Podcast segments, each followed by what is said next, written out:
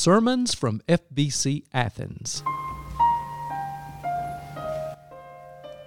Welcome to the weekly podcast for listening to sermons from Sunday worship at First Baptist Church of Athens, Georgia.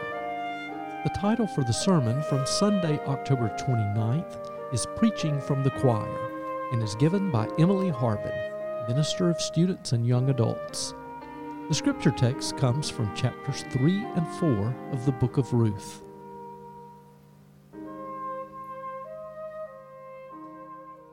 Our scripture today comes from the book of Ruth. I'll be reading selected verses from chapter 3 and chapter 4. Naomi, her mother in law, said to her, My daughter, I need to seek some security for you so that it may be well with you. Now, here is our kinsman Boaz, with whose young women you have been working. See, he is winnowing barley tonight at the threshing floor.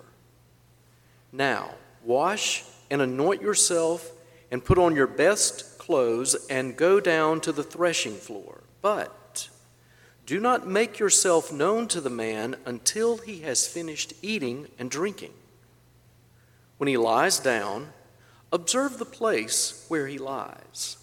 Then, Go and uncover his feet and lie down, and he will tell you what to do. She said to her, All that you tell me, I will do. So she went down to the threshing floor and did just as her mother in law had instructed her. When Boaz had eaten and drunk, and he was in a contented mood, he went to lie down at the end of the heap of grain. Then she came stealthily and uncovered his feet and lay down. At midnight, the man was startled, and he turned over, and there, lying at his feet, was a woman. He said, Who are you? And she answered, I am Ruth, your servant. Spread your cloak over your servant, for you are next of kin. He said, May you be blessed by the Lord, my daughter. This last instance of your loyalty is better than the first. You have not gone after young men, whether poor or rich. And now, my daughter, do not be afraid. I will do for you all that you ask. For all the assembly of my people know that you are a worthy woman. But now, though it is true that I am near kinsman, there is another kinsman more closely related than I. Remain this night, and in the morning, if he will act as next of kin for you, good. Let him do it. If he will not be willing to act as next of kin for you, then as the Lord lives, I will act as next of kin for you. Lie down until morning.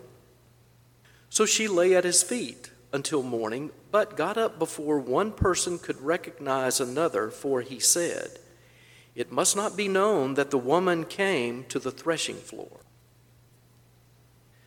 Then Boaz said to the elders and all the people, Today you are witnesses that I have acquired from the hand of Naomi all that belongs to Elimelech and all that belonged to Chilion and Mahlon I have also acquired Ruth the Moabite, the wife of Mahlon, to be my wife, to maintain the dead man's name on his inheritance, in order that the name of the dead may not be cut off from his kindred and from the gate of his native place.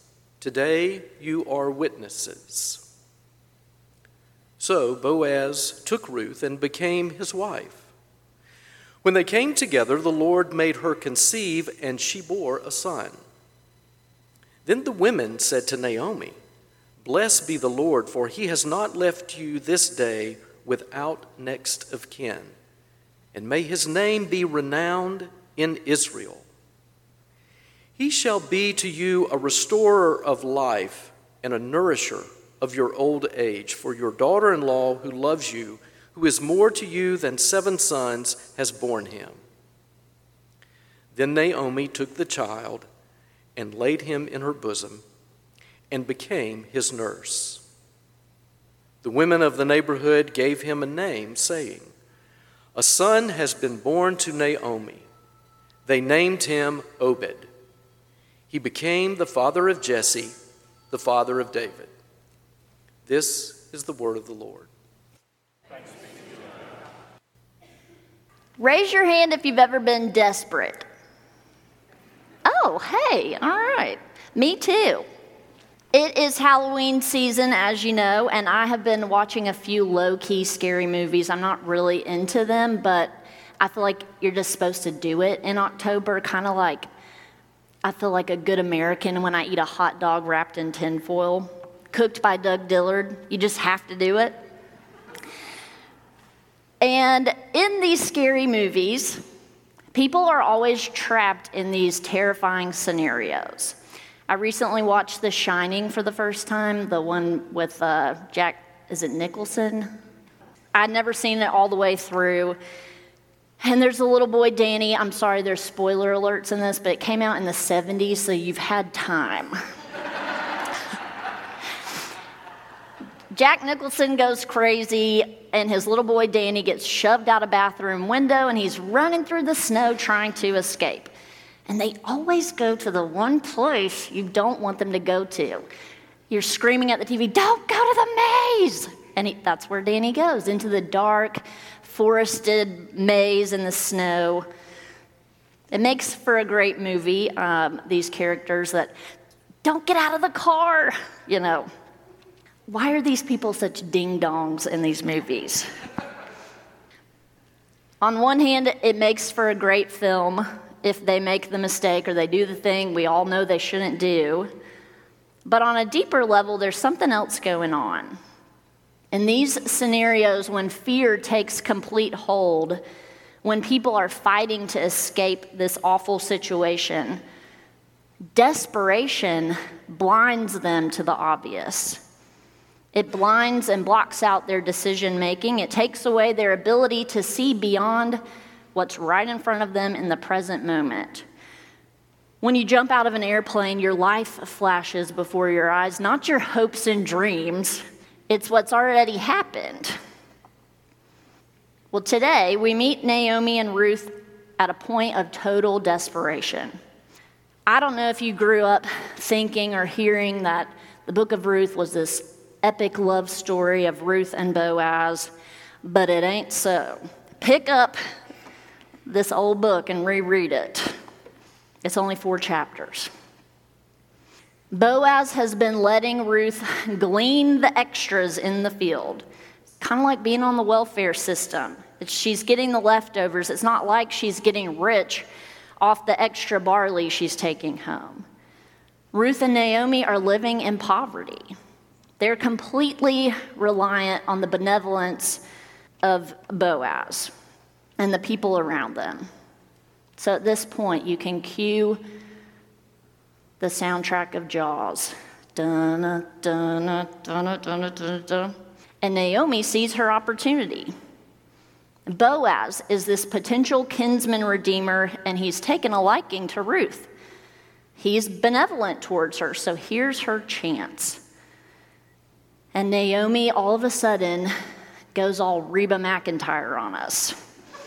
I remember it all very well. Looking back, it was the summer I turned 18. We lived in a one room, rundown shack on the outskirts of New Orleans. We didn't have money for food or rent. To say the least, we were hard pressed. Then Mama spent every last penny we had to buy me a dancing dress. Mama washed and combed and curled my hair, and she painted my eyes and lips. then I stepped into a satin dancing dress. As she said, Here's your one chance, fancy, don't let me down. Here's your one chance, fancy, don't let me down. I'm glad y'all give me a job, you know. Naomi literally tells Ruth, Bathe, put on your best perfume, wear your nicest clothes, and then go meet Boaz at night where he sleeps in secret.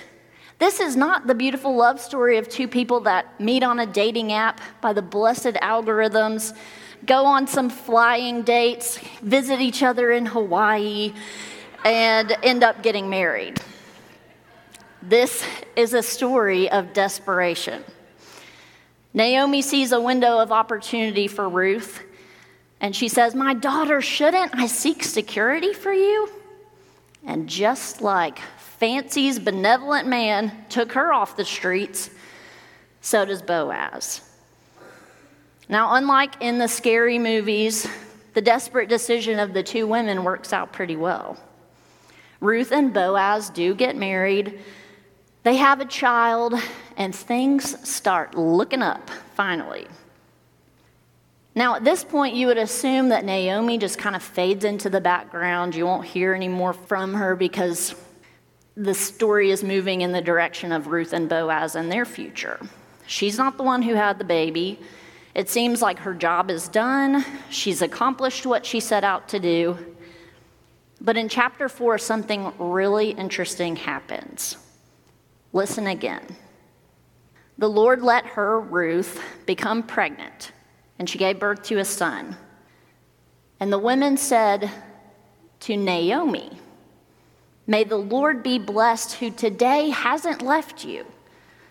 May his name be proclaimed in Israel. He will restore your life and sustain you in your old age. Your daughter in law, who loves you, has given birth to him. She's better for you than seven sons. They speak to Naomi, not Ruth and Boaz. They aren't celebrating with them, they're celebrating with Naomi. Do you hear the blessing in their words? The women of the neighborhood force Naomi out of her desperate blindedness.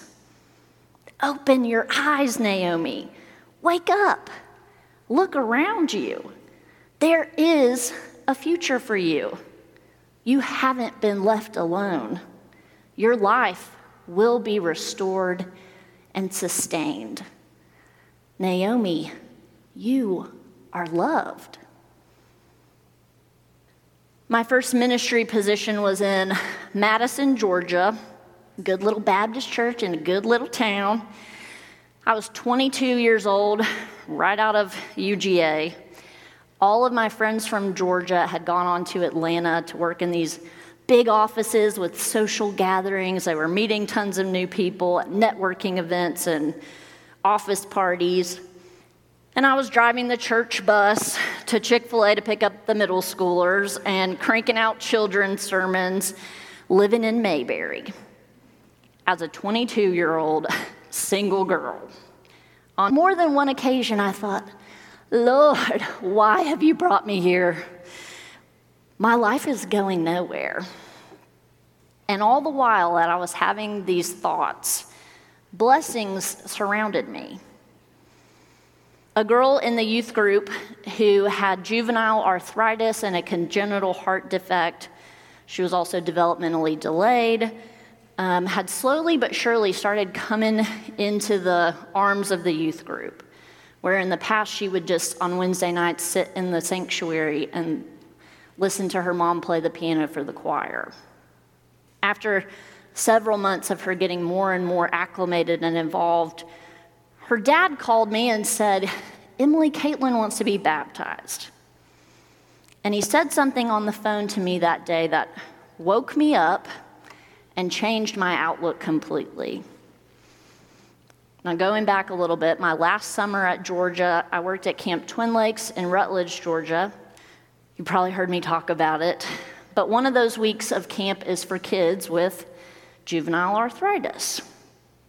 So that day on the phone, talking about her baptism, Caitlin's dad said, Emily, your first day at Madison Baptist, when you walked in, Caitlin looked up and said, I know her from camp.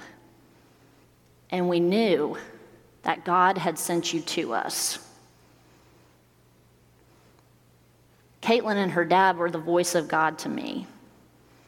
Like the women of the neighborhood telling Naomi, Wake up, Look around you. God hasn't left you, God has been here the whole time, working through your challenges and your pain and your self doubts and your hopelessness. In our own desperations, whether it's as devastating as poverty or as complicated as loneliness, sometimes God is speaking to us through the neighborhood, the choir, if you will the choir who surrounds us and points out to us the big picture that we can't see because of our own blind spots. After the women of the neighborhood bless Naomi with new spiritual sight, she takes hold of that baby, embracing him for the first time, holding him close. And I imagine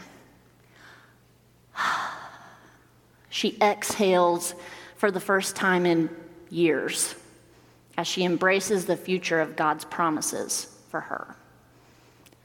Amen. Thank you for listening to the sermons from FBC Athens. Join us for worship in person or our live stream Sunday mornings at 11 a.m. God's grace and peace be with you today, tomorrow, and always.